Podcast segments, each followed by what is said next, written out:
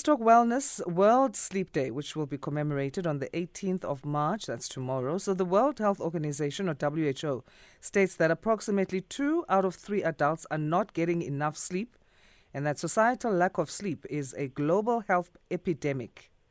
Research has shown that insufficient sleep has a devastating effect on brain health. Lack of sleep has been linked to diseases such as Alzheimer's, cancer, diabetes uh, infertility, heart attacks, weight gain, and obesity. This is according to Resilient People.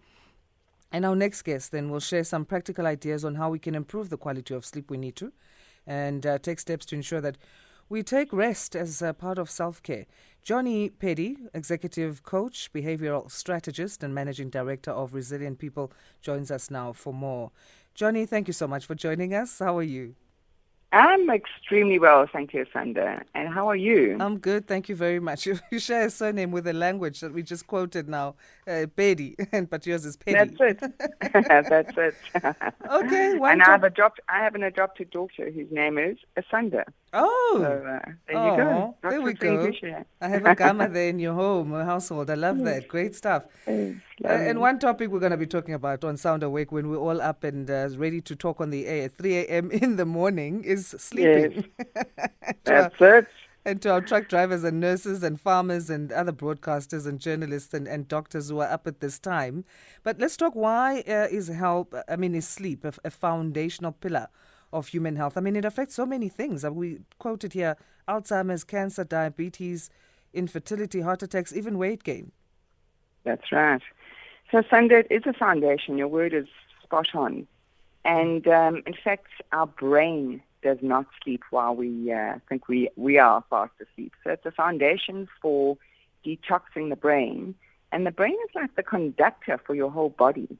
So, when your brain detoxes and your brain repairs tissues and says to, you know, the various parts of the body, let's, you know, rejuvenate and reboot overnight. It's, uh, it's one third of your life that your body says, okay, let's uh, repair the damage of the day and uh, let's make sure that we are healthy and strong to go forward. And to the point you just made, Asanda, you know, so truck drivers and nurses and doctors, etc., and, and also media people, Kanya and I were speaking about that earlier, mm. is, you know, you've got to look at your shift work and say, okay, you know, I'm working through the night. That's what I do. And then how do I make sure that the daytime sleep is as deep and good quality sleep to do that repair work that happens in the body while we are have our head lulla on the pillow. Mm. And how much sleep are we supposed to be lullering and getting uh, daily? A minimum of seven hours. So uh, a lot of people are frowning and you know lifting their eyebrows right now and going, "Oh my goodness, I can only get five. I can only get you know five and a half." Well, it's a minimum of seven, and it's seven consecutive hours. So really, you know, what you don't want is three hours here and cut another, you know, three hours there. So it's your body needs those consecutive hours to get all those processes going to wash out, as I just said, the toxins in your brain, etc. So it's between seven and nine hours, but uh, you should aim for seven. That's the golden minimum. Yeah, and I was going to ask that can you break the hours apart? Uh, that means then I can just issue a disclaimer right now. If I don't read things correctly on air, guys, it's because my sleep is, is uh, cut off between five hours at first. Uh, intermittently, I mean, uh, interrupted, not interrupted, and then I get another two or three later. So, so then uh, that's not supposed to be the case. Well, it's not. I mean, your lifestyle. What time do you need to be at the studio Asanda? I'm here at like at half past two, so 20 past two, half past two. So that gives me about five hours of sleep. If I sleep at around eight, my cutoff, yeah. normally around half past seven. Practically as a yes. single parent, I mean, I can't sleep any earlier than that. I, I try yes. to, but I've yes. got stuff to do. So I try half past seven, eight, and that gives me about five hours of sleep. Yeah. So, I mean, that's, you know, it's, it's not the end of the world then if you that's going to just be, excuse me, your circadian rhythm, your body clock. So then to get, I would, if you could during the day, get two 90-minute cycles of power naps. So um, mm-hmm. this is a really good topic for people who are, you know, driving to work now and they have to get up really early or, you know, driving home, is that power napping does help the body detoxify as well. Mm-hmm. But there are only two times that you should power nap for. So the first is a quick 20 minute power nap. Um, and I do that sometimes during the day if I've had a really, you know, I work on the Australian time zone. Okay. So sometimes I'm up at midnight to be on my on Zoom at uh, half past twelve and start lecturing at one. So you know, then I power nap during the day, but I power nap for 20 minutes, um, or you power nap as I'm suggesting for you, Asanda, a 90-minute power nap. Mm. Um, and that's really, you know, just in terms of the cycles of what what happens in your brain as you sleep. You go through non-REM sleep, which is stages one to four. Stage one is light. So, you know, a dog barks or a door bangs or something happens and you, you wake up quickly. Stage four is that deep, deep restorative sleep that you really want so that you don't get the Alzheimer's that you spoke about earlier. Mm. So, I, you know, you get your five hours being a single parent. I completely understand that. I was a single parent for many years. And then during the day, two 90-minute power naps. So it would Mm. be, you know, there are there's some research. It's not it's not a whole lot of evidence-based research, but there is some research that when we lived, you know, you know, outdoors and on, you know, in the wild and in, in caves, is that we did get two stages of sleep. You know, so we, some of us might have woken up at midnight to stoke the fire and you know make sure that no lions were nearby. So there's a little bit of research around that, but um, you know, lifestyle-wise, you're going to have to just get two power naps during the day. Is that possible? Yeah, no, I do do that actually. After dropping the kids off at school, I try and get some sleep, and then I'll go to gym, and I'm fine.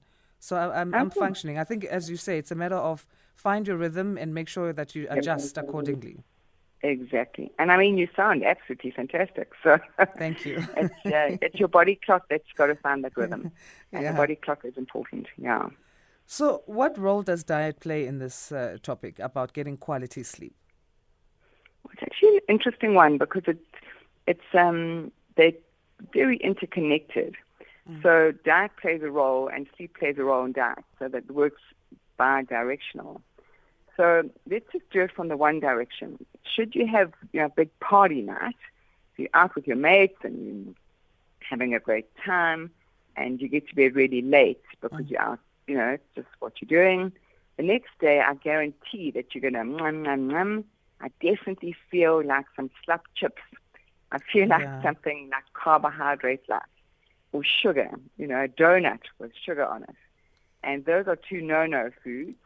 But what your body does when it, you have insufficient sleep is it uh, craves extra food and sugary carbohydrate food.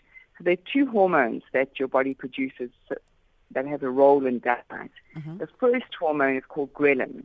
Insufficient sleep, so you've been out too late, you wake up, um, this ghrelin makes you want to eat more and more and more. You know, sometimes Asanda you have breakfast and you go, mm, my goodness, I'm still not satiated. I'm still not full. I definitely need some more food. That's too much ghrelin hormone in your body. And then uh, your body also produces leptin.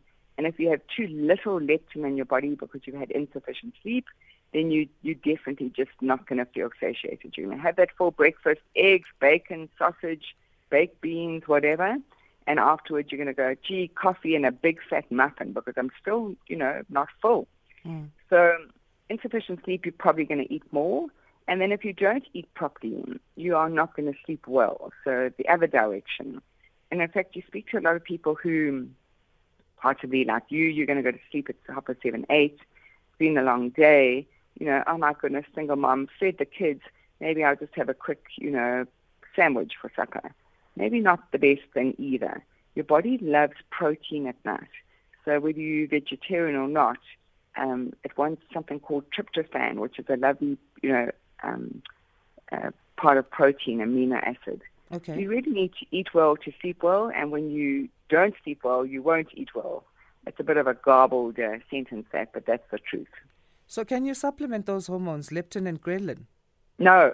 Oh man, there's no supplement. We're all looking for quick fixes Asanda. No, the answer is no. All right. So just do uh, you know what you need to do, I guess. Then, what what other activities can we do to improve the quality of our sleep? You know, there's something so magnificent, and I'm just, you know, sitting in my office now. I'm going to go for a run after this. I hear you go for gym. Gym um, is that the simple thing. So if you're going to be driving home now, is to watch that beautiful sunrise. Hmm. So, you know, when you think about your, your face, is your eyes are a protrusion of your brain. They're parts of your brain that stick out.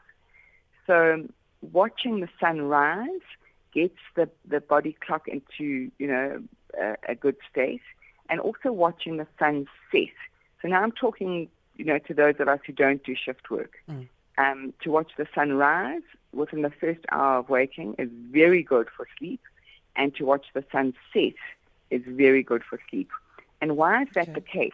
Or especially sunset is that um, what Professor Andrew Huberman says, and he's a professor at Stanford Medical School, is he says that is like a Netflix inoculation.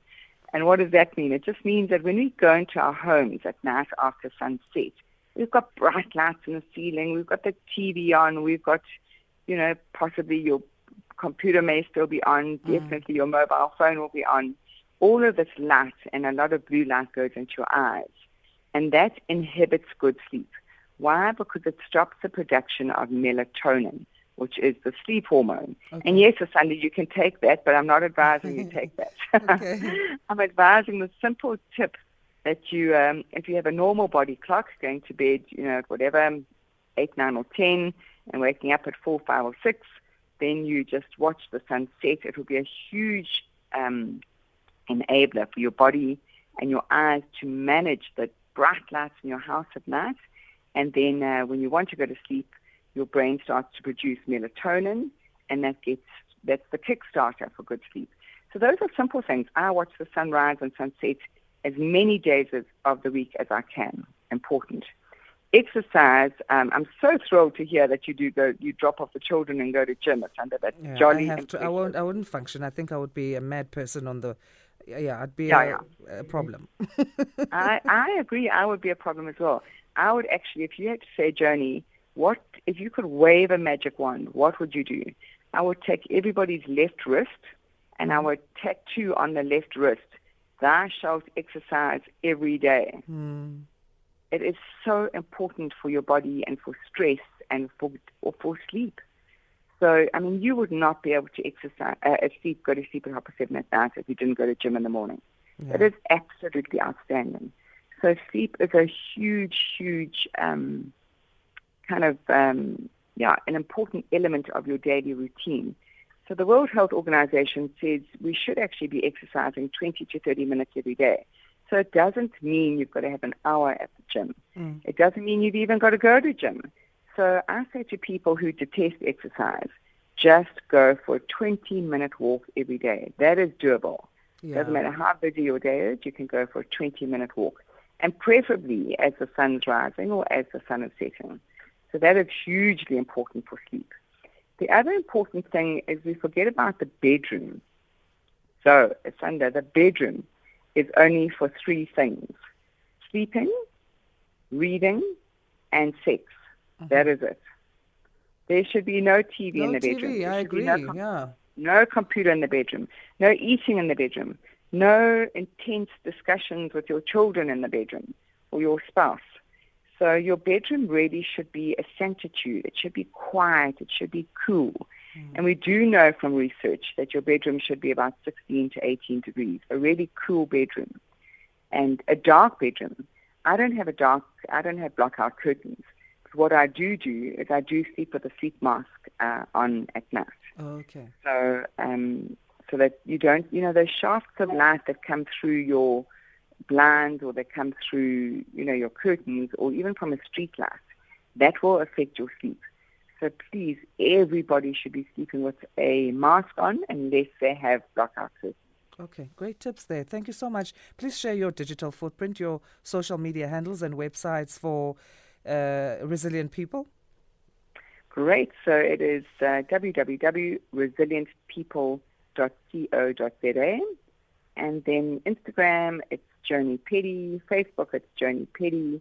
And uh, LinkedIn, it's Joni Peddie. And those are, those are the predominant platforms that I use. All right. Joni, spelled J O N I. That's correct. Thanks again so much for your time and enjoy your jog and uh, have a great uh, start to your day. We appreciate Thank you so much, Asanda. You too. Cheers for now. Thanks. Joni Peddie is executive coach, behavioral strategist, and managing director of Resilient